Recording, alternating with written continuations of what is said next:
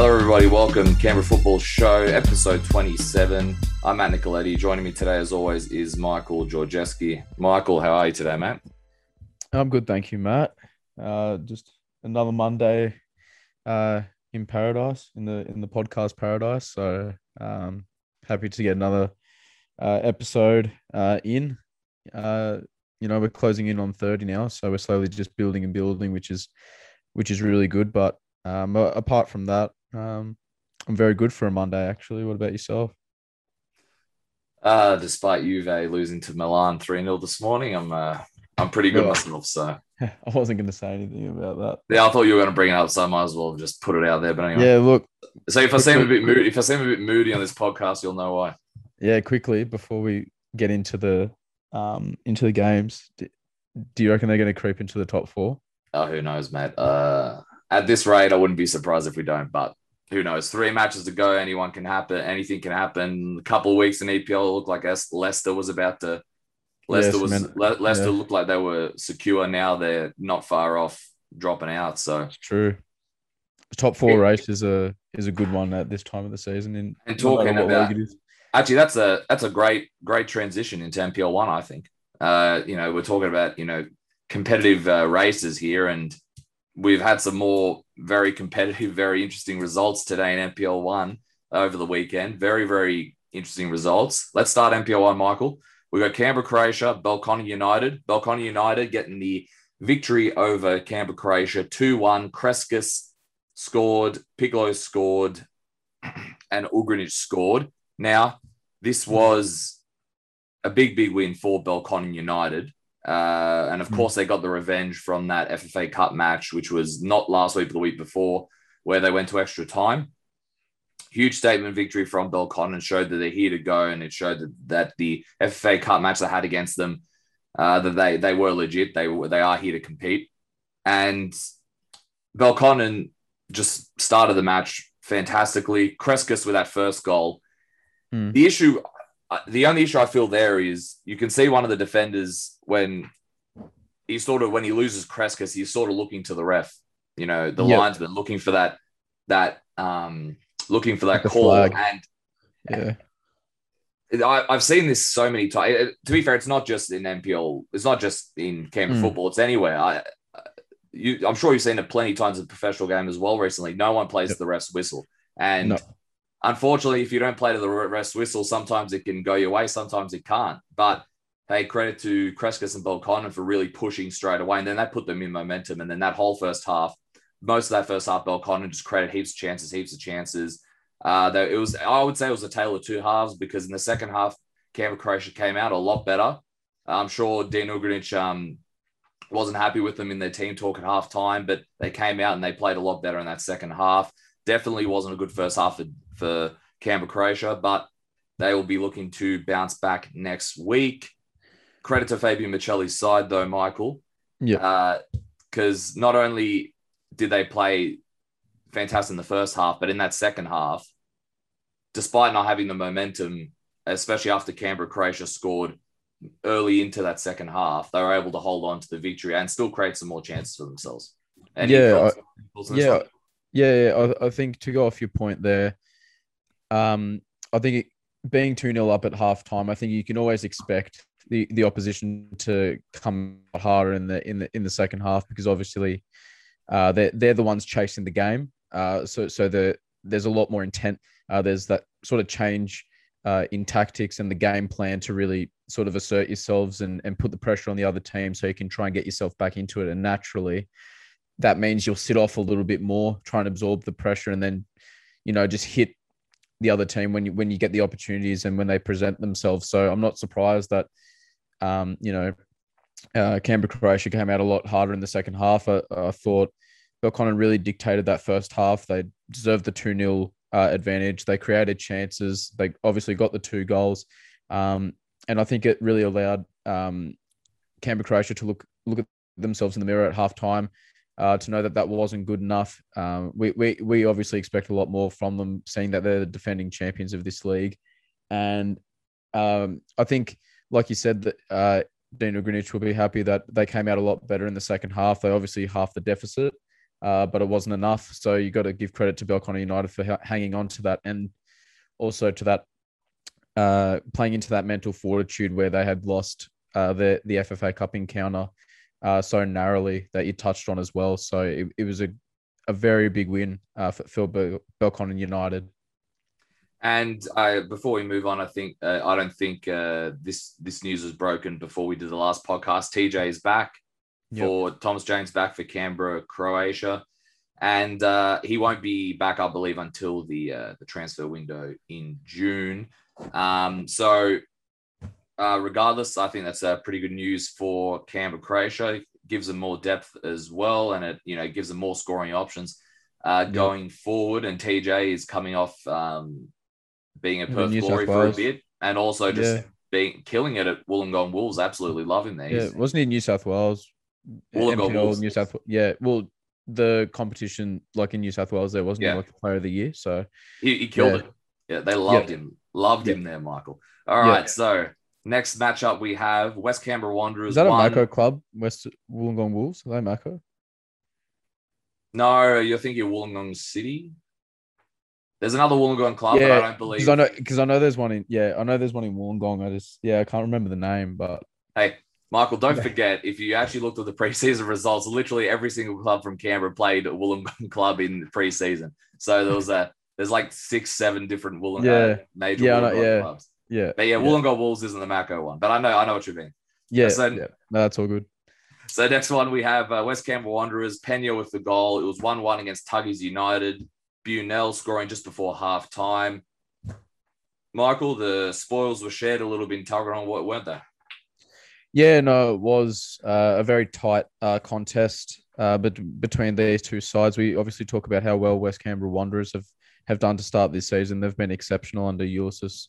Um, and on, on, the other side, uh, you've got Tuggeranong United there. Uh, although a point isn't necessarily what they would have hoped for or what they necessarily need in terms of how they've started the season. They really need to start uh, picking up points of their own. But I think that they can be very proud of the performance that they put forward against um, an informed side like West Canberra. You know, probably the most informed uh, team in the NPL one at the moment. So uh, it was it was a very tight game. Um, I think it, it's not a bad result for West Canberra Wanderers uh, if you consider the fact that you know, is always a difficult place to go to and get a result. It's it's always sort of notoriously known as being one of those grounds where you, you know it's going to be a tough game and it's always going to be hard for you to come away with any sort of positive result. So I think it's one of those points that you take uh, valuably and look further down into the season where if they're still in that hunt,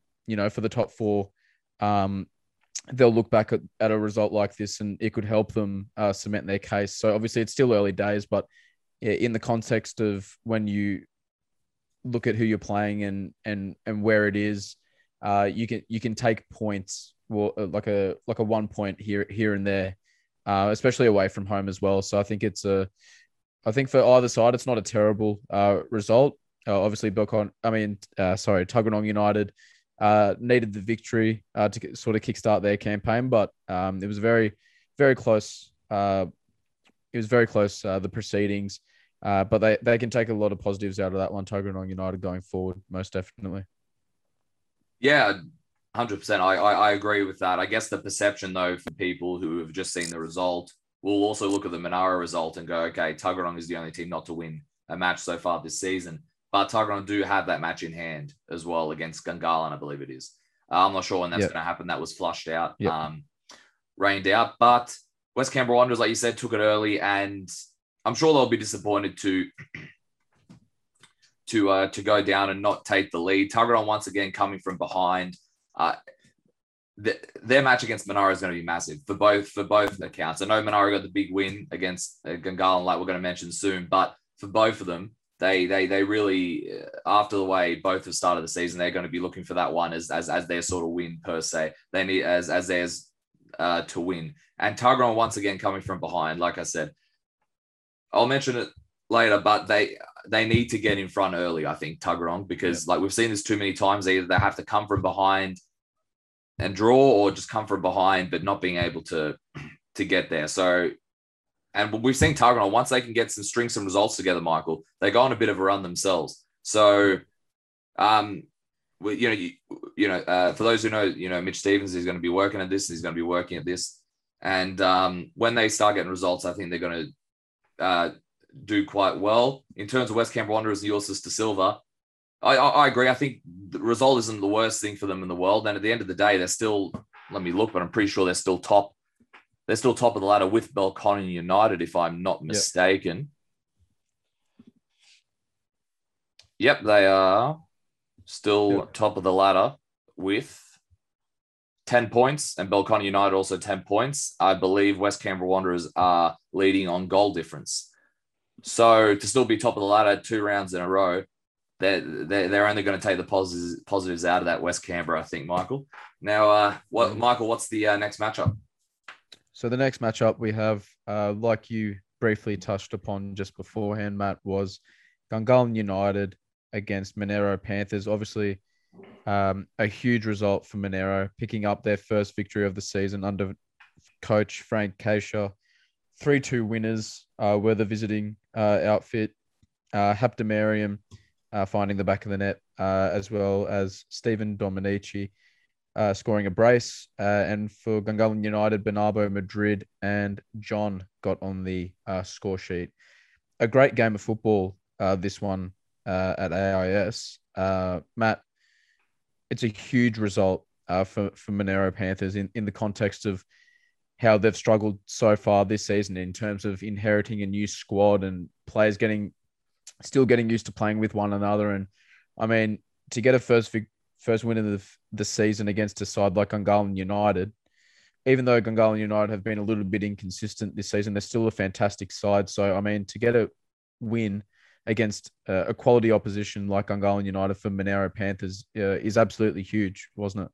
It certainly was, and so that's that's like you mentioned, that's the best thing that could have happened for them this weekend for Frank Kasha's side. Frank will be very happy to get that win under the board um, because I'm sure they knew this they could get this result. We've seen we saw how well they played last week, um, and for them it was just about you know putting into practice and just slugging it out. But to be fair, they didn't slug it out. They but their goals were some great pieces of play and but first, let's start with the Gungahlin's goal. Bernabeu Madrid, you see that header? Um, yeah. fantastic header. He's that was, always, like center, that was like a center forwards header.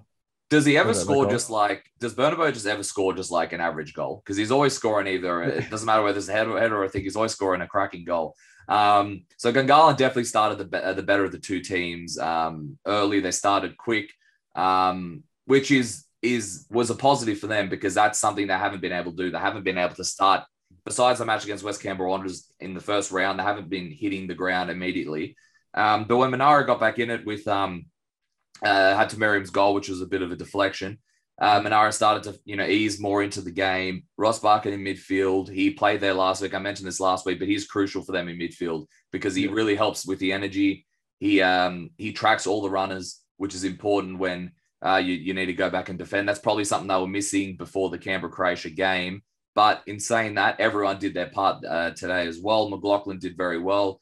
Um, he nearly he nearly scored as well. It, it, if you look at it on the camera, it looked like he actually uh, did score. Just one of those mm. um, moments. Um, but Dominici, absolutely terrific this matchup. Beat everyone for pace. That second goal of his, sort of like a sort of a volley, was absolutely terrific. Yeah. That was yeah. So he, he had this. He, I, I know a lot. Of, because when you're a player like Dominici and you've started for as long as you have, immediately people are going to look at it and say, first four rounds hasn't scored a goal yet, despite only playing two matches. Um, he hasn't played all the matches, uh, but they're immediately going to point to that and say, how come he hasn't scored more? But I'll tell you what, he today he he rocked up and he um he led by example, scored two great goals. One of them, like I said, based on pace. The other one, some great skill on the volley. And um, Dominici, you know, he looks settled this match. And when he's on point, we've seen it over the last however many years here in Canberra. He can absolutely kill it in that regard. Gungahlin, though, with the four at the back, their defense looked um, a little shaky. They looked a bit flat footed. And every time, like in that second half, especially, more so in the second half, Dominici beat them for pace a lot of the players beat them for pace, running in, in, in, in behind the defense. So I wonder if Gungahlin. I know I know they're missing Jack Green. We mentioned that uh, when when he originally got the injury, but as soon as Jack Green got injured, they moved to a uh, back 3 mm-hmm. and they and they it worked quite well for them against Olympic, and yeah. they didn't play their next matchup in round four. So I wonder if Marcel's going to tinker that again and go back to a back three, just um, based on that second half performance. Maybe he might not, maybe he will, but it, it, it when you lose someone like Jack Green, as we've all mentioned, it's more than just you know the defensive abilities; it's the leadership as well. So I'm intrigued to see how they sort of handle the defense, but it wasn't the best day in terms of that in the second half for Gungahlin. So for them, it's all about regrouping and uh, getting getting back to it next week. But they still have a game in hand as well, like I mentioned uh, for the Tigers. Uh, do you have any I know I've, I've, covered a lot of ground there. I was at the game, so for me, it's just easy to just rattle what was off in my head. Yeah. Do you have any uh, thoughts on this one before we uh, move on? I just, I, I, think it's important that we all know how important of a player Jack Green is for Gungahlin United, and I think in these moments, it's always important that when you lose an important player, um, it's important that your squad has to be tactically flexible to play, you know, different positions to sort of fit the playing group that you have. You, you know what I mean? So when you lose an important player, it's always important to have in the back of your mind, you know, two to three teams that that, that you have that you can put on the field, uh, different formations and whatnot. So I can definitely see Marcel sort of tinkering with that three uh, in the back line again because uh, that Gungahlin United team have, have played three at the back. Uh, we, we've seen that um, numerous times over the last few years. So I wouldn't be surprised if they were to revert uh, to three at the back. But at the same time, like I said, it's all about for them just adapting to um, the playing group that they have at the moment. They're missing a key player in Jack Green in the defense. So it's all about just sort of adapting and bringing in the personnel and sort of molding that with a formation that's going to work until uh, he, he's ready and, and comes back. So we, we just have to wait and see. It's all it's all uh, it's all about sort of just waiting and, and, and seeing how that's going to play out. Yeah, I'm intrigued to see how they uh, line up against um, Belconnen, of course, after Belconnen's great uh, victory on the weekend. Of course, we'll touch upon that uh, very shortly. One thing I want to mention quickly before we move on to the last match of the round is Monaro did have a few departures before this uh, matchup in between podcasts. Uh, yeah. I don't believe Gianpaolo's there anymore. And uh, Lukman Ahmed Shaibu has moved to uh, somewhere in uh, Sydney. I don't have the team with me now, but um, best of luck to him. Yeah. He, uh, he, he was a quality addition for Monaro, one of their best imports uh, from overseas. It hasn't really worked out for them too much in the in, lately in the past, but I'll tell you what, Lukman Ahmed Shaibu, uh, he he, he he did very well in the very well for Monaro. I thought he was also a lot uh, great for the team as well. He tracked a lot of runners as well, and we saw we've seen the skill over the last year or so. So best of luck to Lukman Ahmed Shaibu in Sydney. All right, Michael. The next matchup: Tigers five, Olympic zero. Popovic with two goals, Borgner with a goal, Gillespie with a goal, and Jay Kelly with a goal. A rampant performance from uh, Tigers FC, wouldn't you? Wouldn't you say at uh, the AIS Synthetic? yeah, it was a five star performance, you could say, uh, from uh, Tigers to overcome uh, Olympic. Uh, it was a massive statement win, I feel, for Tigers FC, um, especially for Ryan Grogan and his playing group. I think um, they were the they were quite clearly the better side from the first whistle to the last.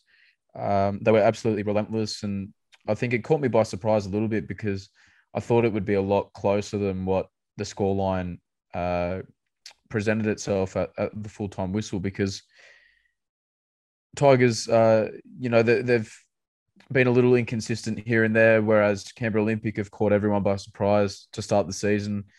Uh, you know, when they beat Monaro uh, for the first game uh, of the season at, at Riverside, um, and how they've managed to build a bit of momentum, and it, and no one really expected much of them uh, this season, but um, it was kind of a reality check uh, in a way, just by how emphatic of a win that was for Tigers. They moved the ball around really well. Their midfield were bombing forward, creating numbers uh, as they were uh, looking to, uh, you know, uh, create attacking chances. They were just overwhelming uh, Olympic, and I think it wasn't a great uh, defensive performance, obviously by um, Olympic. They just looked really sluggish and slow. So, I mean, there was one instance where I think Nick uh, Popovic uh, in the second half just got the ball and he literally ran straight through two different sets of players down the middle of the goal and just just stuck it into the bottom corner. So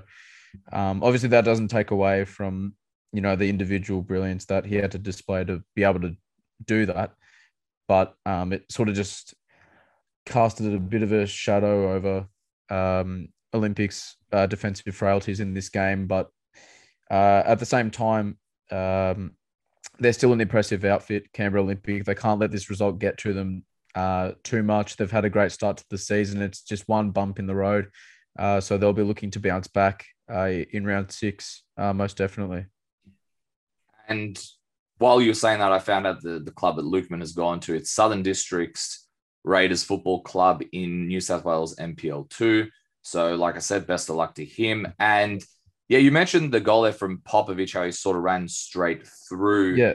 Uh, that goal, I think, according to um, Sports TG anyway, he's now the top uh, goal scorer in NPL one with five goals. So, in, in terms of Tigers, this was sort of the performance that I'm sure Grogan and Anthony Jagaranek were looking for because I, I, mentioned, I keep mentioning how that performance I saw against Gungahl in the FA Cup uh, fourth round, that was the performance that was their most complete performance I'd seen this season. And they beat uh, midweek. They beat Western Molonglo in the uh, quarterfinals. They beat them six 0 I believe, as well. And it seems like that sort of kick-started. I know it's only another, it's only one match since, but that might have been a catalyst for them now. And this yep. match as well against Olympic to put in 90 minute performances for them. Um, in terms of Olympic, I would they had a decent amount of chances though to start the match. Yeah, I, I, would say after I would say after the second goal, so the Borgner goal, after yeah. that, then it was all Tigers. But right. Alan James, Alan James, he he scored the he hit the woodwork. So um yeah, he's a second top goal scorer in NPL one. He's he's killed it so far this season for Olympic, and yeah, he he hit the woodwork, and Olympic looked quite dangerous in parts. But after that second goal, all Tigers that is the that is the exact performance that Grogan, I'm sure, has been looking for since that Gungahlin game. And let's see if they can continue it. Uh, they're playing West Camp Wanderers, I believe it is on the weekend, like we're going to get into very shortly. But that's that's that's the sort of performance that uh, everyone was sort of expecting from Tigers. And let's see if they can uh, keep this uh, ball rolling because two big victories in a row. Uh, that's the sort of momentum you need heading into uh, facing the team that's on the top of the table. So, Michael, what are our predictions? Actually, I guess we should talk about the elephant in the room in terms of our yeah. uh, results on the weekend. Uh, you actually mine had a good. Too bad. Yeah, mine yeah, weren't too bad.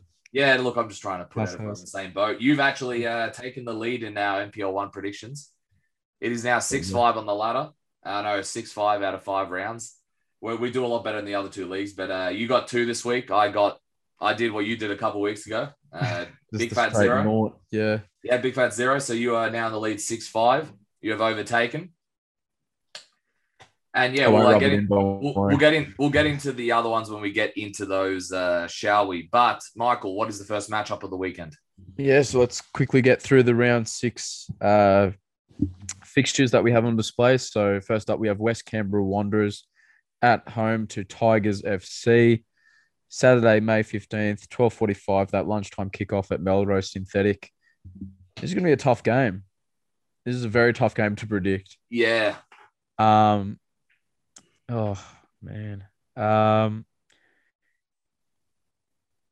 I'm going to go for a West Canberra Wanderers win. There we go. All right. Writing it down. West Canberra Wanderers, Michael's going with. Tough to call though. yeah. Call.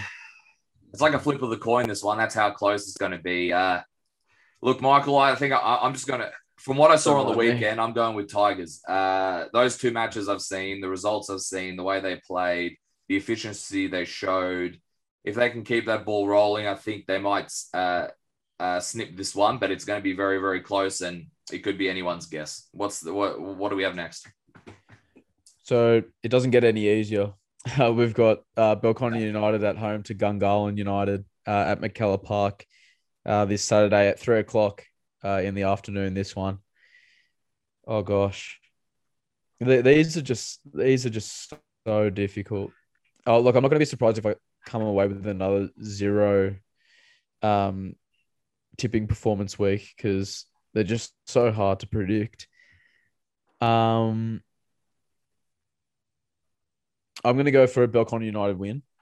Uh, I think they're going to build. Um, obviously, they're coming off a little momentum following that Canberra Croatia win uh, in Deakin, so uh, I think they'll carry that over into uh, this Gungahlin United uh, matchup. But like we touched on before, it'll be interesting to see how Gungahlin United sort of come out, um, what sort of lineup uh, they'll play, what the selection process will be from Mar- Marcel. So um, it's going to be a tough game, no doubt, but I'm edging towards Belconnen United uh, picking up the three points there. What about yourself? Yeah, I, th- I, th- I, think it's going to be hard to deny Belconnen after the performance they put in and the result they got against Canberra, Croatia.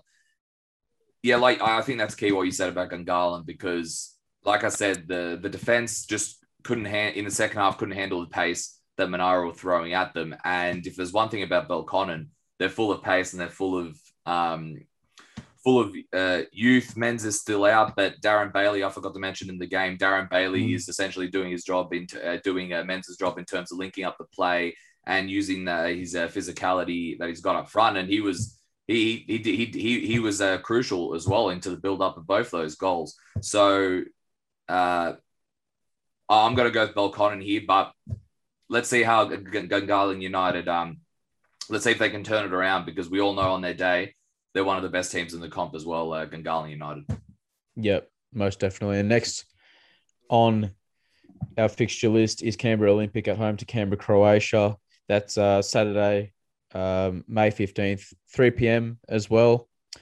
Uh, I'm going to go for a Canberra Croatia win. I think they're going to bounce back after that narrow loss to Belconnen United that we just touched upon uh, when we were talking about Belconnen but I do expect Canberra Olympic to come out with a much better effort, um, having experienced that heavy loss to Tigers. Uh, so teams can always sort of be dangerous when uh, they're coming back with a vengeance after a big loss. So you just never know what could really happen. But I'm going to edge towards the defending champions in this one. And both are sort of coming back in that regard, aren't they? Um, and it's the derby as well. Let's not forget both teams always show up for the derby. I'm going to go with Canberra Croatia in this one, but it could be closer than people think if they just looked at the scores this weekend based solely on the fact that it is a derby. Yep. And lastly, we have Monaro Panthers at home to Tuggeranong United Saturday. Uh, this one's at 5.30 uh, in the evening at Riverside Stadium. Uh, Matt, I'm going to go for a Monaro Panthers win. I feel like I've tipped Monaro quite a lot um, so far uh, this season. Um, so I'm hoping that um, they'll get the win here. Uh, I think that obviously we already talked about how huge it was for them to get the monkey off the back, uh, get their first three points of the season and really push on now. And I expect them to take full advantage of um, that momentum uh, against Tuggeranong United. Um, it, it's a great opportunity for them to make it obviously back to back wins and really start to push themselves up the ladder. So I'm going to go for a Monaro Panthers win. This is a must-win game for both of them. Uh, despite Monaro getting that win, uh, you know, if they get it to second win, two on the trot, it's going to seem like you know those uh, those four losses in a row is is well behind them uh, in terms of uh, gaining you know six points in, in two matches. Uh, this this is always a tough matchup for Monaro, though. Well, uh, recently anyway, last season was a tough matchup for them as well. Tuggeranong always make it difficult, but Tuggeranong lately they just have, like I mentioned before, they just seem to be conceding early, and they always have to fight back. If they can score early, then I think Tuggeranong give themselves a great chance. I'm going to go with um, Monaro though, solely based on the fact that the team unity of that in that Gungahlin match, especially in the second half, was fantastic, and uh, Dominici really really did well, and every individual player sort of stepped up, especially in that second half, and they showed their quality. Um, so the fact that they did that last week, I think, like you mentioned, the momentum. But mm. in terms of Tuggeranong, they need to get on the board first. Uh, that's that's yep. that, that's what they need to do. But absolutely, uh, yeah, if, if Tuggeranong get on the board first, I think they give give themselves a good chance of getting a victory. But I'm going to go with Monaro. All right, uh, that's NPL one wrapped up. Let's uh, get Jeremy on for NPLW. There he is. Is that a Roma jersey? It is a Roma jersey. I was this close from putting a Manchester um, AC Milan jersey, but I didn't want to disrespect you too much. And I mentioned yeah. I mentioned it on the start of the show. Don't worry. Anyway, yeah. let's. Uh... that would have rubbed salt in the wounds. All right, Jeremy, welcome to the show. As always, great to have you back. Thanks for having yeah, me, guys. Showing your, uh, I think it's an Arsenal jersey as well in the background. Uh, someone's happy that Jose Mourinho's at Roma, or no, uh... no, no Champions League up there. This is no, a, no, is no, no Champions League cupboard. No, no. Europa and both got eliminated in the Europa League as well. So there you go. I think you're going yep. for that sort of theme today. But uh, Jeremy, before we get started, uh, do you want to talk about the Fed Cup quickly and uh, how you'll be covering it with uh, Russ uh, this week? Yeah, Russ did uh, did a great job. I think trying to uh, rally the troops to to get the funding to be able to get the Federation Cup semifinals uh, on Bar TV. Uh, and so thanks, obviously, thanks to Russ and thanks to the clubs uh, who definitely helped uh, in there. And so tomorrow tomorrow night, 7 p.m. we'll be at Melrose for West West Canberra FC. I'm gonna I'm gonna do it. I'm gonna be able to say it faster soon enough. West Canberra Wanderers FC versus Gunga United. And on Wednesday night we'll be at Deakin um, under under the rain, I think, and under the cold, uh, okay. to see Canberra Croatia versus Belconnen United, uh, two cracking semifinals, and and both on Bar TV. Kick off at 7 p.m. Tuesday and Wednesday. That's fantastic. Uh, great to hear that that uh, was able to come through and we're able to get more than just the final for the Fed Cup being broadcasted. Uh, you mentioned one of the you mentioned one of the matches there, and that was one of the matches that we're going to kick off with um, Jeremy. Big win for Canberra Croatia, 3 1 over Belconnen United. Palombi, Gill, Fogarty with the goals for Canberra Croatia. Bomford with the goal for Belconnen United. Uh, this is Belconnen United's first loss of the season. Uh, this leaves Canberra Croatia as the only undefeated team left in NPLW and, and the second team to be undefeated as well in the three main comps. ANU is the other one in NPL 2. Uh, Gillen Palombi were at their very best today. Uh, um, on sorry, not today, on Saturday, weren't they? Uh, Jeremy, some fantastic link up play for some of those goals. Yeah, definitely, and uh, and yeah, and I guess you know they they wouldn't be able to do that without the their midfield who did an excellent job uh, picking up the ball as early as possible. Uh, but yeah, you can you know that they get along and you know that they know where to find each other on the field. Uh, and yeah, more often than not, every time Grace had the ball. She knew exactly what Brit, what run Brent was going to do. So she was giving her the ball straight there. And, and you know, I think on Grace Gill's goal, uh, probably half of the stadium and, and 90% of the players expect uh, Brittany Palombi to actually shoot. Uh, but she decided to uh, to do a little cut back pass to Grace Gill. That, that brought the goal.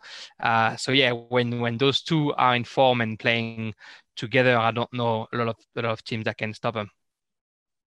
Yeah, no, that was that was uh, that was a great piece of play. I, I, I have to say, in terms of Belconnen United, obviously conceding early against Canberra Croatia, especially in a derby like this, is is never ideal. It happened last week to Gungahlin against Belco, and now Belco are on this sort of the other foot in that regard.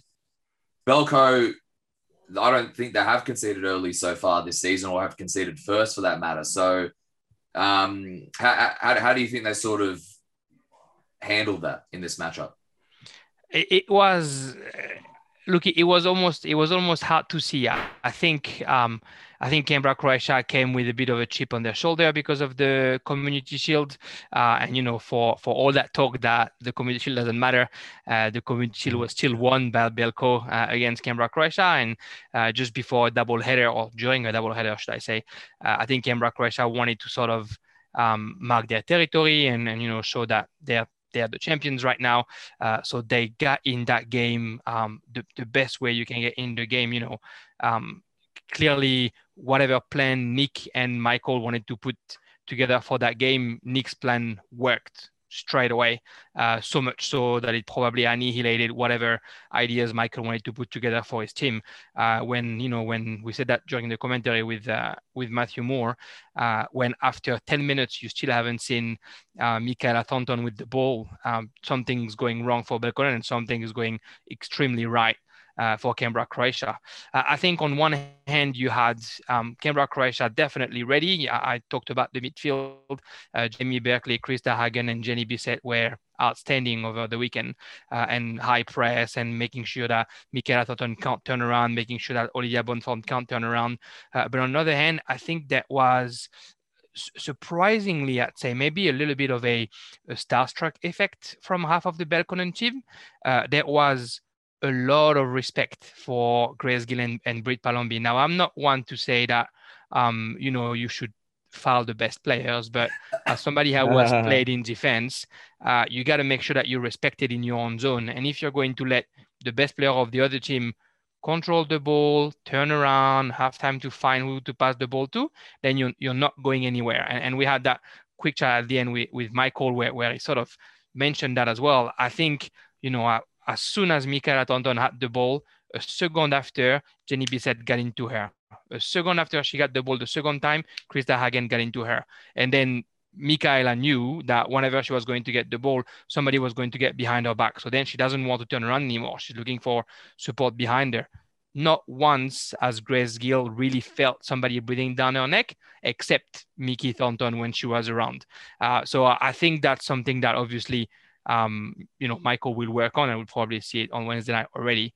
Um, that, that has changed, but I think Belconnen somehow was a little bit too respectful, waited a little bit too much for their own game to to happen, sort of by some kind of magic instead of being a little bit more aggressive, getting a little bit more into the duels, making those those earlier and a little bit more sharper, uh, a little bit more sharper, excuse me. Um, so so yeah, I, I really think that it, it looked a lot like an experimented team who knows what they're doing versus a team of talents that maybe hasn't played together that much and that don't know how to help each other getting out of the deep end, which is losing 2 0 against Canberra Croatia after after half an hour. And that could have been 3 0 early in the first half. That could have been 3 0 early in the second half. Um, Canberra Croatia looked like they were just controlling it at one point. And before we move on, are they going to take this as sort of a learning period? Because this is a bit of a different, you know, team for Belconnen United. And we mentioned last week on the show, you um, you mentioned the Michaela Thornton bit. She was uh, essentially stopped in a lot of areas by Canberra Croatia. I think I said, I think I said to Michael, I said, how do you how, how do you stop her besides uh, fouling her? Because that's what Nick yeah. said on commentary last week. Um, but they did well to do it without having needing to foul her uh, that often. But do they take this as a learning as a learning curve, Belconnen United, and do they bounce back very quickly, or does this is this something they use and they sort of use it for the next time they face them? You know, down the line in round the second round of matches. I think it's a humbling game, right? Because you all of a sudden you're like, ah, oh, that's what it takes to be champions. It doesn't take only the speed of Kira Bobbin or only the technical gifts that uh, Olivia Bonfort brought to the table or that Mikhaila Thornton the way that she turns around and she's able to cut through the line. It takes the whole team to play together at once. In, in Canberra, Croatia, for all the good that uh, Brittany Palombi and Grace Gill have done during the game, you could not pick one player who didn't play well. Not one player in there wasn't like sweating after five minutes and, and wasn't doing their job perfectly. For Belconnen, you were having a hard time finding the one that was doing a good job 100%. So I think it's it's that humbling experience, that learning experience where okay, that's that's how far we got to go to make sure that when it matters, which is going to be postseason, obviously, you have to you have to be ready. Uh, and I think it's you know I talk I think Nick and Michael had the same conversation as far as that goes. The game on Sunday was almost a lose lose. If you win, you're being told that you're winning because it's early in the season. Yeah. And if you lose, you're being told that you're the worst team in the comp now because you lost against uh, against your rival. But either way, for both coaches, it was just a game to see how their team reacts after the community result in a week where they're going to face the team again in an, elimination game uh, like Wednesday night. So I think they are both smart enough to like not panicking or, or not like on Nick's side, not thinking that it's okay. The crown is his, is his again, and, and on Michael's side that uh, that it's over now. I think they're both saw what was good and what was bad. There was definitely some some um, some room for Belconnen to score goals, especially on corner kicks. Um, and I think they both saw what they need to improve. Uh, you know, Canberra Croatia at the end told me that they didn't think that they play that well, even though in sometimes they some moments they dominated. Uh, and and Belco obviously was a bit disappointed. Uh, so so I think yeah, it's that learning experience, but it's also that it's just it's just one game. It's just round five. Uh, there's 21 rounds. There's the Federation Cup game that somehow matters more because it's an elimination game. Uh, and, and, I think they're both gonna just look at that game as often as possible so that they can see where they didn't where what didn't work against the best team in the comp. Okay, and the next matchup is Michael. Yeah, so we had West Canberra Wanderers uh, put on a fantastic performance against Tuggeranong United, uh, smashing six goals uh, past the Tuggies outfit. Uh, scorers in that game were McKenzie, Maguire, Chavara, Stanbury, Letton, and Edwards. Uh, obviously, a, a, very, very impressive performance, uh, Jeremy, from West Canberra Wanderers. We touched on it last episode with Michael uh, Aldred, the former Tuggeranong uh, United coach, that uh, we were hoping to see a lot of effort uh, from this Tuggeranong United outfit. Uh, I think he really highlighted that, um, you know, no matter the result, that this team was always going to give 100%, uh, no matter the opposition uh, that they come up against. Um, so, how, how, did you see this one uh, playing out? Obviously, it's a great win uh, for West Canberra Wanderers, but it's another heavy defeat for Tuggeranong and, and it's another it's another heavy defeat that somehow again feels a little bit harsh for Tuggeranong for all the effort that they've done. That said, the scoreline being zero for Tuggeranong FC, unfortunately, is no mistake or no coincidence. They are having a really, really hard time getting the ball out in the in the other half and and you know stringing three four passes together. Uh, the only couple of opportunities they had was a, a shot from long range from Riordan Daisley, um, or uh, or a one run that worked okay for Madi Matji. Uh, but that was about it. They're really struggling to get the ball out. Defensively, they they worked really well as we expect them to, uh, and and they defended really densely.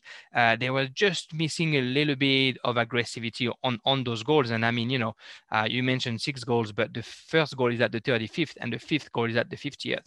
So within 15 minutes, they score five goals, uh, which is which shows how how much pressure at one point West Canberra was putting on uh, on Tuggeranong and how they wanted to make sure that the game was going to be um, over as soon as possible. Um, Tiana Jaber, I want to say now we finally see the impact she can have on that team every time she has the ball on the wing and she was playing in central defense if i'm not mistaken this weekend uh, her cross are just fantastic her free kick was perfect the cross for the third goal or the fourth one or the other I'm, sure, I'm not sure, uh, was was as good. And that's where you see, you know, we talked about what Emma Stanbury brought a little bit to Tuggeranong last year and is bringing this year as well. As soon as you have two or three players that are technically above the rest and that are able to do that last pass the right way. I think uh, Emma Stanbury ends up with two assists and a goal, uh, and and Tanya um, Tiana, excuse me, um, enjoy uh, ends up with two or three assists. Um, as soon as you get those players who are able to do that last pass where it matters, it's it's all the difference between two teams that are trying to do as much efforts uh, defensively and that somehow could be almost on the same level. Tuggeranong right now doesn't have that. They have the the spirit and they have the the fighting, um, the, yeah, the fighting spirit, I guess, defensively. But as soon as you go into the offensive mode, um, it's just a little bit hard to get out of that midfield. It's a little bit hard to be able to find um, the three up front, um, and that's that's what's going to make it really hard for them. I mean. If Steph Coates come back and plays at number 10, maybe that can help. Um, I, I'm having a hard time seeing where where the solution is for Tuggeranong, bar finding a new a new player to be able to put in that midfield for in, in a bit of a creative role, uh, or uh, or you know changing changing the way they play there, like changing their tactic to be able to use a bit more what they're good at, which is the wings. Yeah, I was I was gonna say, um, you know, I think you made some great points there, uh, Jeremy, in regards to, um, you know, why Tuggeranong United have been uh, struggling, and it, it's a very difficult period for them because, like you said, uh, there's just no sort of source that they have uh, going forward, uh, and it's resulted in them not being able to find the back of the net or creating chances to be able to put themselves in positions to you know test the opposition's uh, goalkeeper. So, I mean, it's just a case of you know what what what can they really do um, in moving forward? Uh, is there like I know you touched on the fact that you know they they could look to get another player in there with a bit, bit more uh, creativity. So I guess time will really tell um, if they can really make those changes throughout the season so that they can you know present a bit more uh, challenges to to their opposition because they're putting so much effort in trying to defend their goal, but when they do have the ball, like you said, they're unable to string passes together and really push up push up the field and create any sort of havoc. So, um, I guess time will uh, tell. Um, in terms of you know if things are you know or if their fortunes are going to turn in their favor a little bit matt do you have anything uh, to add before moving on to the next game at all in, in regards to uh, Tuggeranong or uh, West Canberra Wanderers uh, performance? No, I think you guys mostly touched uh, touched upon most of it. I, I, I guess I'll just echo the the great performance from uh, West Canberra Wanderers. You mentioned Jaber's crosses; they were just pristine, weren't they? Uh, weren't they, Jeremy? It's and that's a central defender that likes to that that, that finds herself on the wing and then but, but that, that doesn't compromise what she's doing defensively, and that's that's what's impressive about her very ambitious player. You can I have an interview up with her from a couple of weeks ago. Very ambitious player, wants to work on her own personal game, and she's good friends with Emma. And clearly, there's a great understanding. You can see there, even just after the goals, you can see the um the camaraderie that she's bringing to the side. Emma's very very excited for this side. She's got a lot of high hopes, and I guess we're going to see this weekend, aren't we? How the uh, the the two match uh, um, you know momentum and the two wins in a row. Let's see how that uh, puts into play against a side that has lost two in a row, but a side that is still one of the top sides in the NPLW. So next up, um, we've got Canberra Olympic with a the a similar scoreline um, that West Canberra Wanderers got six 0 against Wagga City Wanderers. Sykes with four goals, Cook with a goal, and Bennett with a goal. A very good bounce back victory and performance uh, from Canberra Olympic, Jeremy. And Ash Sykes was just in in Ash Sykes' form. It was just she was unstoppable. The breaks she was making, the the you know the um she was outbeating everyone for pace. She she she read the the game so well, like she always does. Yeah, and not to be uh, not to be rude to Wagga City, you know, it happens to have game without, but it's 6-0. It could have been 12 or 13 unfortunately. Uh, at one point Sykes almost almost refuses to score the goal to try and give the goal to uh, to her teammates. And, and, and unfortunately for her um, Rachel Hardwick couldn't buy a goal on uh, on Sunday. She's got like eight or nine opportunities maybe less. Uh, and and she kept slicing them away or blazing them over the crossbar uh, with her best uh, her best shot shot from distance. But yeah um, Ash, Ash Sykes in in top form. Um, you know, her pace, we we all know about it, but somehow we had not seen it too much in the first uh, four game. Uh, she was in full speed. Uh, I think two or three of the four goals uh, come from a run from her own half, uh, and she goes all the way to the end. Uh, you know, it's not to say that City didn't defend well. Like I said, it could have been more. Sammy Ems, despite conceding six goals, still um, like realized quite a few saves uh, on our line. Uh, the, the, rest of the team, the Wanderers, I think they were just, um, I think it was just a bit too hard for them. It was supposed to be a bit too many runs, and and defensively, uh, Canberra Olympic did well. Uh, I had that, I had a quick exchange of text with with Nicole Beck because watching the game I was like, oh, they're playing different. They actually uh, were playing on a three-five-two uh, down in the Riverina um, with uh, on one side uh, Victoria Jamieson, the captain, and on the other side um, Aisha Deandra on the second half and Sienna Farah on the first half. Uh, and I thought that worked really well for them because um, defensively, the last three games, obviously they conceded quite a few goals, um, so they made it a little bit tighter in the middle. And whenever Wagga had the team, all of us at the, the ball, excuse me, all of a sudden you had five defenders with Lara Burdett um, dropping as well at six defenders. And up front, you had Rachel Hardwick, Ashley Sykes, and Tanya Miro. So you had the pace and the technique to be able to get the ball out quickly and to get directly to your striker, who's the fastest one in the league. Um, so I, I, think they they played it well. They played it to Wagga City's weaknesses, which is that that in my mind that high line uh, of defense, which against Sykes is a bit uh, is, is a bit suicidal. Uh, again, all, all respect to uh, to Sam Gray, and I understand what he's trying to do there. Uh, but I think it's just really hard if you're going to defend all the way to the half line and you don't have anybody that can outpace, that can outrun Ash Sykes, then you're definitely opening yourself up uh, to conceding goals. Um, they, they they try to show some some some battle, some fight in the middle. Uh, but I think Canberra Olympic is slowly but surely finding their grooves. Here and there, you could see that the midfield somehow, you know, Miro and uh, and Hardwick and Burdett were finding themselves in the same position. So there are still things to to work, obviously. Uh, but it's it's obviously very good for for their um, for their confidence that they're able to score six goals. Uh, it's great for Ash that she scored four, but could have scored eight. Uh, it's going to give them, you know, that that bit of momentum that they had lost uh, by playing the three best teams in the comp and not being able to uh, to even rival a little bit with them. Uh, so hopefully the it's always hard to go to the Riverina, make making that hard of a travel an easy game. Hopefully, will give them the confidence to build up on it and to to you know to not lose the locomotive of the top four. And those goals for Ash Sykes, that puts her in second place in the goal scoring charts with seven goals, one behind Brittany Palombi. Um, and the Michael, what is our uh, final matchup? So our final matchup was a bit of a surprise uh, result, uh, if you ask me. It was uh, Canberra United Academy getting a victory over Gungahlin United, three goals to two. So for the academy, it was a Percival uh, own goal.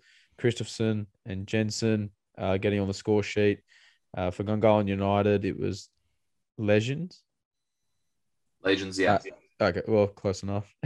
and Brown in the in the 46th minute. So the academy side came away with the victory there. A huge win as well over a contending uh, Gungahlin United outfit. Jeremy, it's a massive win, obviously, as I stated, for Canberra United Academy. How did they approach uh, this game uh, against uh, Gungahlin United because we're talking about two teams that really like to uh, have a possession based approach uh, to their football. Uh, obviously, uh, Canberra United Academy came out on top. So, how, how did that match up there? Uh, well, I think the, the, first thing that, that matters is um, that Vicky Linton was on the bench. Um, we had, she hadn't been on the bench, obviously, since the beginning of the season because uh, she had just finished the W League season. Uh, and, and, so she was back on the bench uh, this weekend, and, and you could definitely hear that she was on the bench. Uh, uh, mm-hmm. Her voice was heard all the way throughout Hawker, and, it, and it's great for the player. Um, the, the third goal scorer, I think it's Anna Hunt, not Jensen. I'm not sure where the miscommunication came. Um, I had Jensen as well, but when I watched the game, unless okay. I didn't see well, but I think she's the one who's heading it in. Uh, and I'm, I'm, mentioning it because um, Anna Hunt, despite not scoring until the very last minute, uh, had an extraordinary game up front. I mean, something that I've probably never seen at Gungahlin, and I mentioned that to Diego a little bit.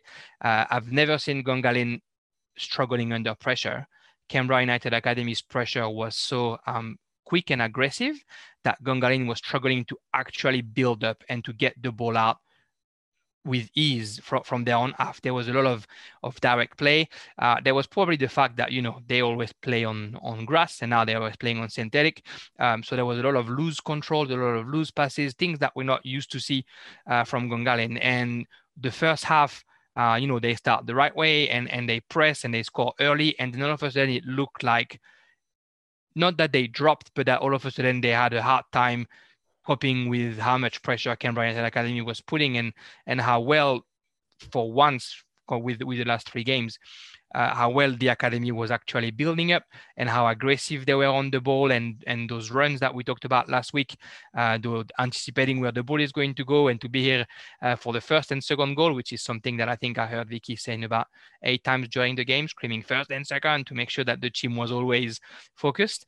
Um, I, I think that's what the academy had to correct in the last couple of games, and that's what they corrected very well against um, against Gungahlin. Whether the Gunners weren't ready or uh, or surprised, I'm not sure where that didn't work out, uh, but it definitely looked like it was a little bit too much for them to be able to to do what they usually do it's not that they didn't have any opportunities. Uh, you know, Jade Brown scores, uh, but also has other opportunities to to score at one point from short and long range. Uh, LK Itolu, when she comes in, there's a couple moments where uh, she finds herself in the right in the right position. But every time they got close to the box, um, the spirit shown by the academy was definitely what we saw in the very first game against Canberra, Croatia, and not one what we saw after. Um, so whether it's um, having played three games in the first week because they played Croatia twice and then Belconnen, which is always hard, uh, or whether it's you know the the Vicky Linton effect because obviously. Like we said a, a few times, uh, when the W coach comes into the academy, there's a different um, sets of standards. There's a different um, approach to how the, the players are going into the game. Maybe uh, there's maybe that extra motivation, uh, and uh, and yeah, you know, in in W League, uh, I don't, I can't remember. I think it's maybe four or five games. Uh, at, uh, at Wanyasa that the team scored in the last five minutes. in the academy for her first game, she gets the win in the last five minutes. So, so Vicky time is definitely happening in NPLW. Matt, anything you want to add uh, to to this encounter at all? Yeah, look, it was it was very impressive for uh, CUA to come back twice uh, in this matchup, and I found it interesting when Jeremy mentioned the whole. They they they really forced Gungahlin, and Gungahlin weren't able to build up because at least because even against Belco they were still sort of able able to build up, um, uh, build up play um with less um what's the word for it, like with less um less struggles in all due respect. That's not to say that Belco didn't, you know, weren't the better team in that matchup. They were, but they were still able to string more uh, build up play from the back at least. Like by the time they got to the midfield, the you know the, the likes of Mickey Thornton and and and the rest um, sort of overwhelmed them a bit at times in that matchup, but they were still able to build it up. So the fact that you mentioned that that they were able to do something like that is impressive from CUA. You mentioned Linton there. That's that. I think that's a morale boost, if anything, uh, because uh, to you know to be playing under a coach, and all the girls would have seen how well Canberra United did this season, and they would have been extremely excited. And and from what I've seen from Vicky Linton, um, she's a good motivator as well. So that's all um, that's all well and good for CUA. For Gungahlin United now, that's two uh, losses in a row. Uh, it's going to be interesting to see how they go against West Canberra, which we're going to mention very soon, and that you and I are commentating on Jeremy. Uh, before we move on to that quickly, though, Jeremy, how about that goal from uh, Jay Brown? Beautiful, man. That, that per- perfect matcher. You, you don't see that often. I think uh, the, the, the technique it takes to be able to protect your ball and let it go to the second ball. It's funny because on, on one hand, it's the uh, uh, it's the five-a-side goal, right? That every time everyone is trying to score when they get uh, a cutback pass from the side, but to do it uh, on an 11 side pitch when the ball is coming all the way to the corner uh, takes definitely a little bit more than than, than what it looks. Uh, so you know, kudos to to Jay. That's that's two goals now in the season that are uh, already competing for goal of the season. Uh, she's she's definitely uh, she's definitely having a, a, good year, and I'm sure her mother was happy to to see her daughter scoring like that on Mother's Day. What what, what a better what oh, better gift can can you have to to finish on on on that game? Um, you know, the goals from United Academy, the two first goals came from mistakes from Gungahlin. Uh, Percival with the on goal on that uh, cross for the first half. Uh, and Christopherson, her goals come from uh, the press from Sasha Grove and Anna Hunt stealing the ball off the feet of Ruby Gamble. And I think that shows um, the amount of pressure that Gungahlin was under during the whole game, because again, that's not something that we see often. Gungahlin making mistakes, uh, not being uh, positioned the right way defensively.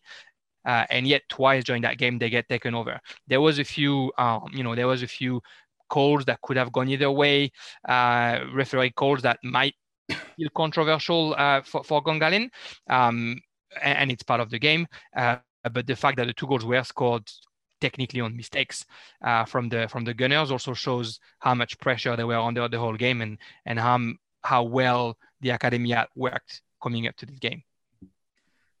And moving on to the uh, predictions, let's quickly mention now uh, ladder, shall we? Jeremy, you got the victory this week. Three.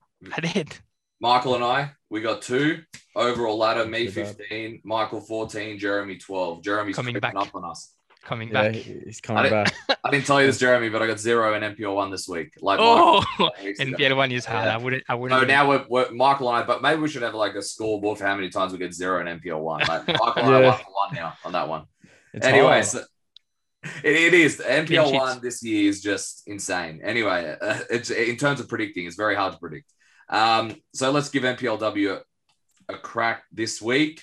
Yep. Canberra, Croatia, Wagga City Wanderers, Sunday, May 16th, 2.30 at Deakin Stadium.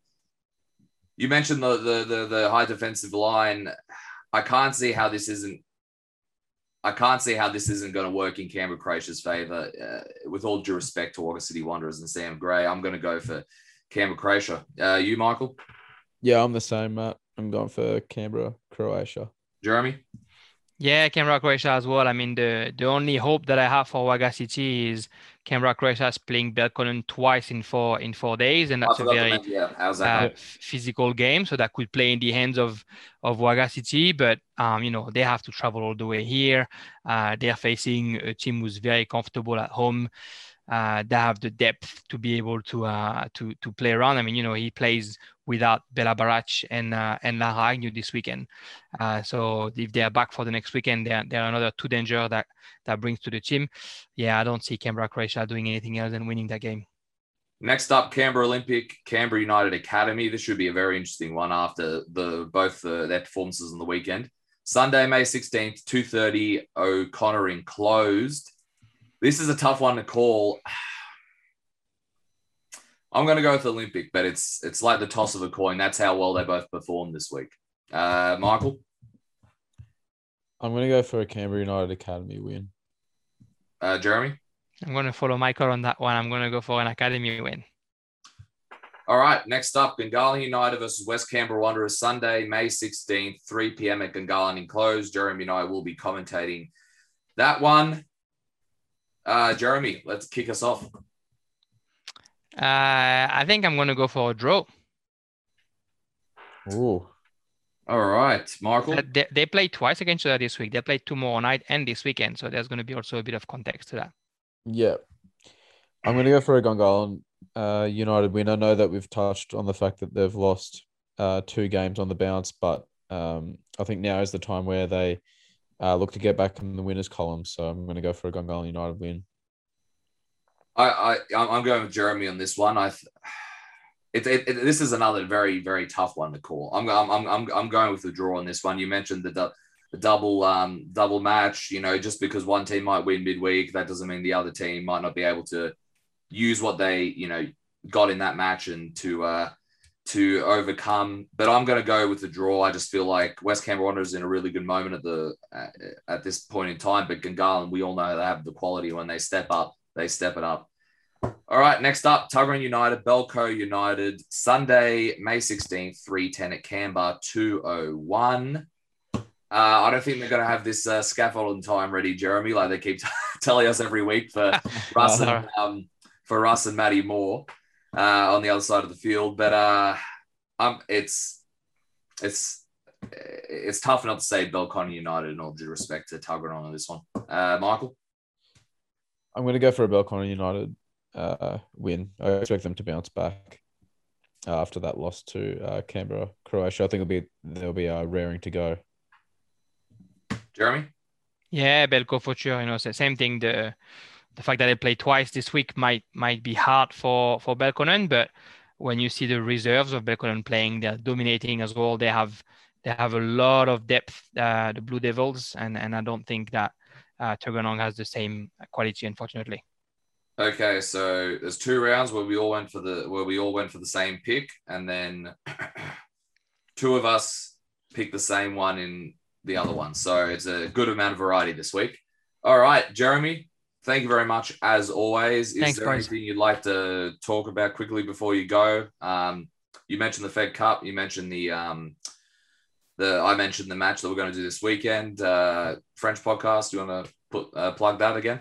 Yeah, yeah, I'll do uh, yeah, I'll do it tomorrow. Actually, I can't do the live tonight like I did last week, uh, so yeah. I'll do it tomorrow. There's uh, there's quite a bit to talk about. Uh, we're talking about offline, and Matt and I about uh, Neymar resigning and uh, and some yep. some coaching um, rumors going around, and and Marseille trying to get the next the next big guy uh, from South America. So there, there's a bit of things to play to talk about, but uh, but yeah, I won't do it live. I'll, I'll take my time and I'll join. I'll do it during the day tomorrow. So so you don't see me yawning live on YouTube.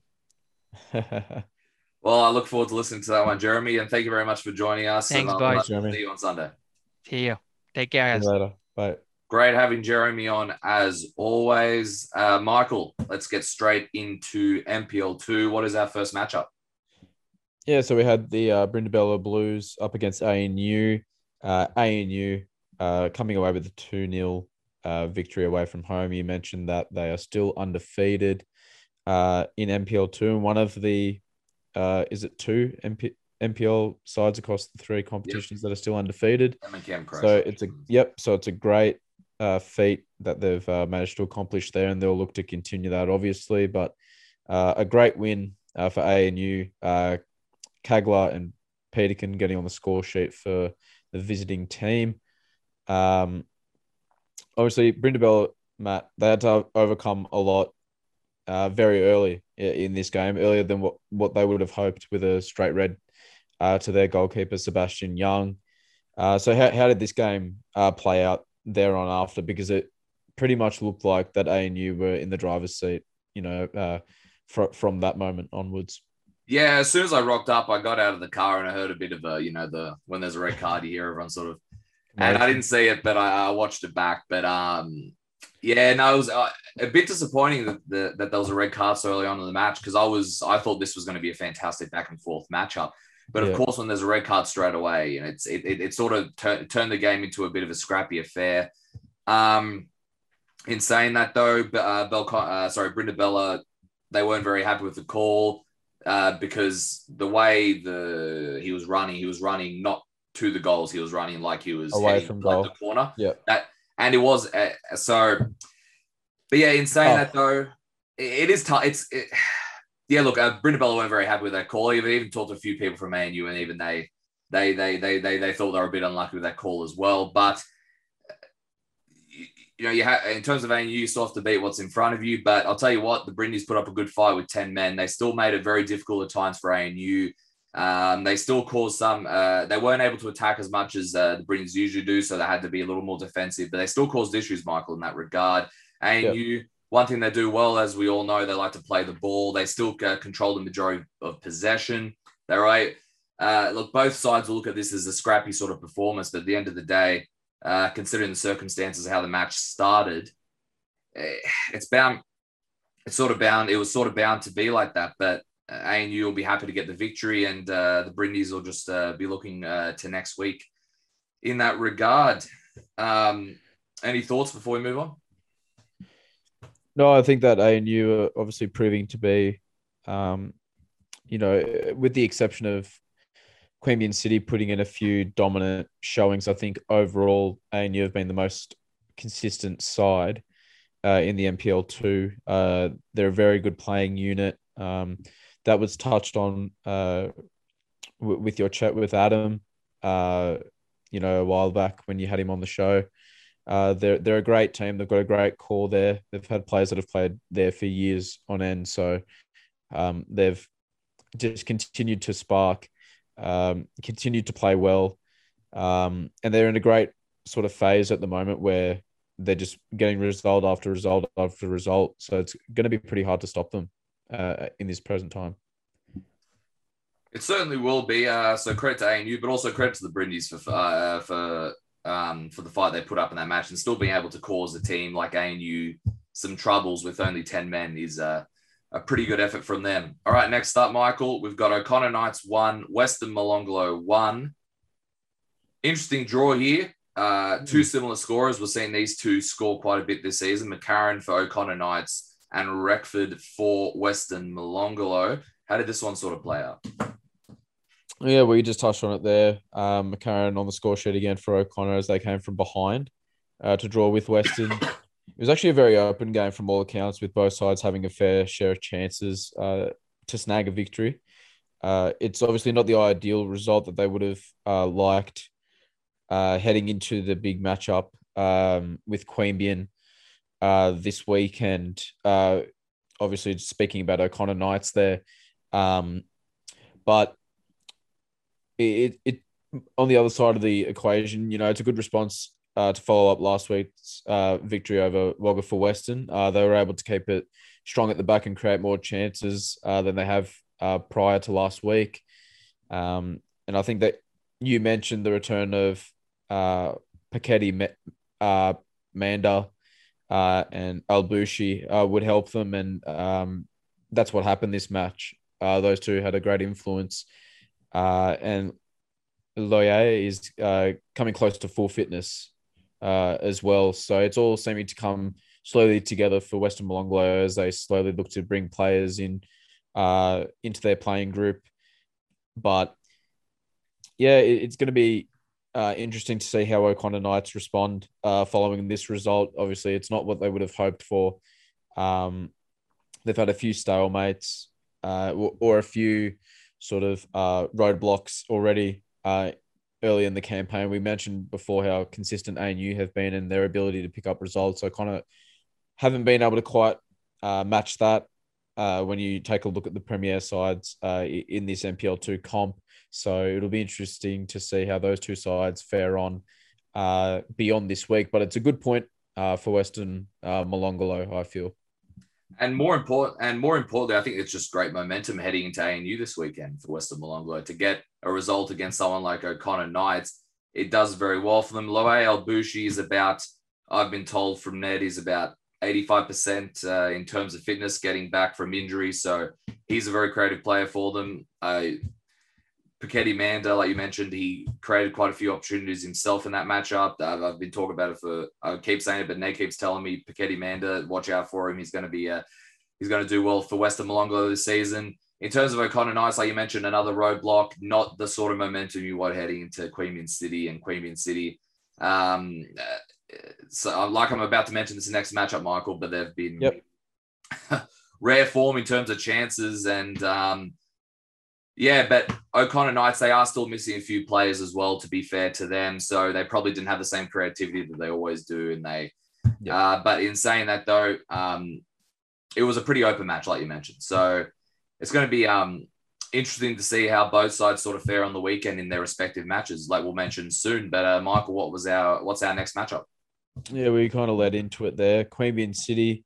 Uh, another, yeah, it was a it was a great segue. Uh, Queanbeyan City six uh, against Wagga City Wanderers one. Uh, another emphatic win uh, for Queanbeyan City after their win against White Eagles, where they popped seven past them. Uh, they've put six past Wagga City Wanderers. We've always talked about how lethal they are going forward. Queanbeyan City, probably the best attacking side uh, in the NPL2 competition. Uh, so their goal scorers were Coppertaldo, uh, Noveski, Ponce, Keita, Adams, and Shields. Uh, Stevens got on the score sheet for Wagga City. Um, another strong attacking performance uh, from Queanbeyan City, like I mentioned. Um, they've got goals in abundance from all over the field, especially in attacking sense, Matt.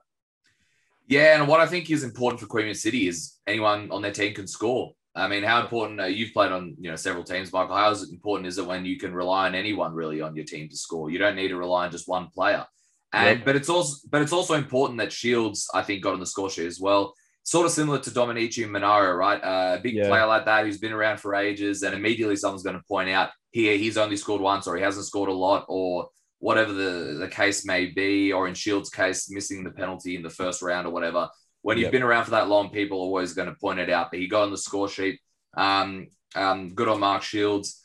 And uh, he brings a lot of leadership as well to this team, along with the rest of the um, players uh, at Queanbeyan City that have been there for, for a long time. And they just know how to create chances, Michael. That's, I'll, I'll tell you what, uh, for, for, the report I got from this matchup, they just keep creating chances, keep creating chances. Only 2 0 at half time. So Wagga did well to sort of keep them at that moment for the first half. Uh, Stevens, he's he's he, he's the bright light so far of Wagga City Wanderers. I, I think Russ mentioned on commentary in the Monaro match that he's going to be moving to Canberra next year. Um, so um, that's that's definitely one I think uh, quite a few Canberra uh, player, quite a few Canberra clubs will Absolutely. be looking out for if uh, Russ um, what if what Russ mentioned uh, is correct next year. Um, but yeah, in terms of that Wagga City Wanderers, it's like we keep mentioning, it's going to be difficult for them this season in this rebuilding phase for them. But to keep it at 2 0, um, to sort of uh, break on the counter when they could, get some chances. And I, Jay, you mentioned this in, in this in, in my interview with him, but they keep creating chances. And for them, I just wonder, like we saw in the ANU match, right? Heaps of chances didn't go in. Start they frustrated, right? This one had mm. heaps of chances. They probably had sort of double the chances than what they put in, like against Western Molonglo and these other matches that we saw, and even against White Eagles, right? So for White Eagles, so we'll see how they perform against O'Connor, Michael. But I want to see if it's not going their way, are they going to be able, or if they don't, if they if O'Connor don't let them create the sort of chances they used to, are they able to sort of be efficient with the with less chances. But that, that means they need to create less chances. That means they need to be in the position to create less chances. But if that happens, I'm intrigued to see how Queanbeyan, you know, um, handle having less chances. But it's safe. It's it, it's safe to say the team with the momentum, and they did the same against White Eagles. It's safe to say they'll probably take the front foot this weekend. All right. Any thoughts on this one before we move on? No, I think you pretty much uh, articulated everything really well there, Matt, in terms of Queanbeyan City and how well uh, they're playing. But it will be interesting to see how they deal with a little bit of pressure if O'Connor Knights are able to sustain that uh, and present Queanbeyan some problems where if they're being defensively solid uh, and they're sort of and they frustrate Queanbeyan uh, that way, they might be able to sneak a goal in. So uh, it'll be interesting to see how that game next week uh, plays out. It's going to be a cracking game, though, most definitely. Oh, it certainly will be. And uh, the final matchup, Michael White Eagles one, Yoogali zero. Uh, the goal scorers Al Nuwasir. Uh, from all accounts, a pretty strong defensive performance from White Eagles. It's safe to say there's probably a, a response uh, from last week, Michael. Yeah, most definitely. Um, I think they had to do whatever they could to put that result uh, behind them, and that's what they did this week. It doesn't matter how they got it; uh, they just needed the three points. Uh, so whether that was one 0 or five 0 um, they, they got the three points, which is the most important thing. Uh, from all accounts, White Eagles had a strong defensive performance, uh, which was contrast to what they displayed last week, which is a very positive sign. Uh, they preferred to sit back and use their pace uh, to hit on the counter attack, uh, which is a, which was uh, a great tactic as a result of that big loss that they had to Queanbeyan last week. Eric Bonet took the reins on Saturday, as Steve Forshaw was away for this encounter. So, a great response from White Eagles to um, make do with that change and come away with the three points. on the other side, Yoogali weren't able to get the response victory they were looking for against Eagles. Um, you know, um, Eagles made it difficult uh, for the Griffith based uh, team to break them down. Uh, they they had uh, the they will have the majority of their eyes on the FA Cup uh, semi semi-finals. Sorry, the FFA Cup uh, semi-finals as they were drawn against teams uh, in the NPL one like Monaro, Canberra, Croatia, and Tigers FC. So I mean, maybe they had one eye uh, on that match. Uh, yeah, on the on the FFA Cup uh, fixtures, uh, and you, and you can't really blame them because uh, th- that's a huge matchup that they'll uh, that they'll get uh, in the FFA Cup as they look to you know continue this magic run that they've managed to create for themselves. Yeah, and that draw should be uh, this week, I believe. Yep. Yeah, probably probably Wednesday because that seems to be whenever the notification pops up anyway for the live feed from Capital Football on my phone. So yeah, look, unfortunately for you, guys, they weren't able to get the what they the response they would have liked. Um, from all accounts, though, it was a better, you know, perfor- a better away performance than like, for example, uh, their last time they were here in terms of against like O'Connor. Um, yep. But Yoogali yeah, it, it was. A, this is always a. It was interesting to not see a lot of goals in this one because remember I mentioned last week uh, their matches last year was just insane. So many, so many goals. Uh, that wasn't the case this uh, week. You mentioned there White Eagles' strong defensive performance. I just think it's like you mentioned. I, I thought you hit the nail on the head, Michael. Just just positive to get that victory, uh, get get uh, have that bounce back, and and just sort of create that you know forward momentum uh, for White Eagles moving forward. All right, all right. Next up, we've got the uh, predictions. So let's uh, mention the. Uh, all right, let's get into it this week. All right. All right. Me two this week. You one. Oh. Yeah, it's most recently. That was an NPL two. Uh, so me with 13, you with 11 overall. So still pretty close in that regard. Let's have a crack at this one. Uh, we've done so, uh, you know, what a week! Uh, this is becoming yeah. a good meme, I think, Michael. But uh, that's that's that that you know, it's all about a bit of a laugh, isn't it? Oh, uh, absolutely. So we've got ANU at home to Western Molonglo uh, this Saturday, three ten at ANU South Oval. Um, I'm going to go for an ANU win. I just expect them to continue the momentum that they've showed as being the most consistent side in the NPL two uh, so far this season. What about yourself? Yeah, I'm going to go with ANU, but Western Molonglo have given themselves a good sort of um, a good sort of boost after you know getting the draw uh, against you know a team like O'Connor Knights and of course getting the win the previous week against Wagga City. But I think ANU will just have a bit too much for them this week. Expect that one to be a, a bit of a a bit of a physical contest. I think. Yeah. All right. Uh, next up. Next, we've got Yoogali uh, at home to Brindabella Blues Sunday May 16th, 2 p.m. at Solomad Stadium. I'm going to go for a Brindabella Blues uh, win here and to, for Schaefer to get back on the uh, score sheet for the visitors. Yeah, he still he still had a few chances actually. I forgot to mention in that match. Uh, just you know, I just, yeah, with, I noticed that he that he wasn't on the score sheet. With, on the score sheet. He still he still had yeah. it despite you know obviously not being allowed too many you know more chances with the less man down it's, it's a tough one, but I'm gonna go for I'm gonna go for Yoogali in this one um, because they're at home. They've always shown their best um, their best form. They've shown it this season.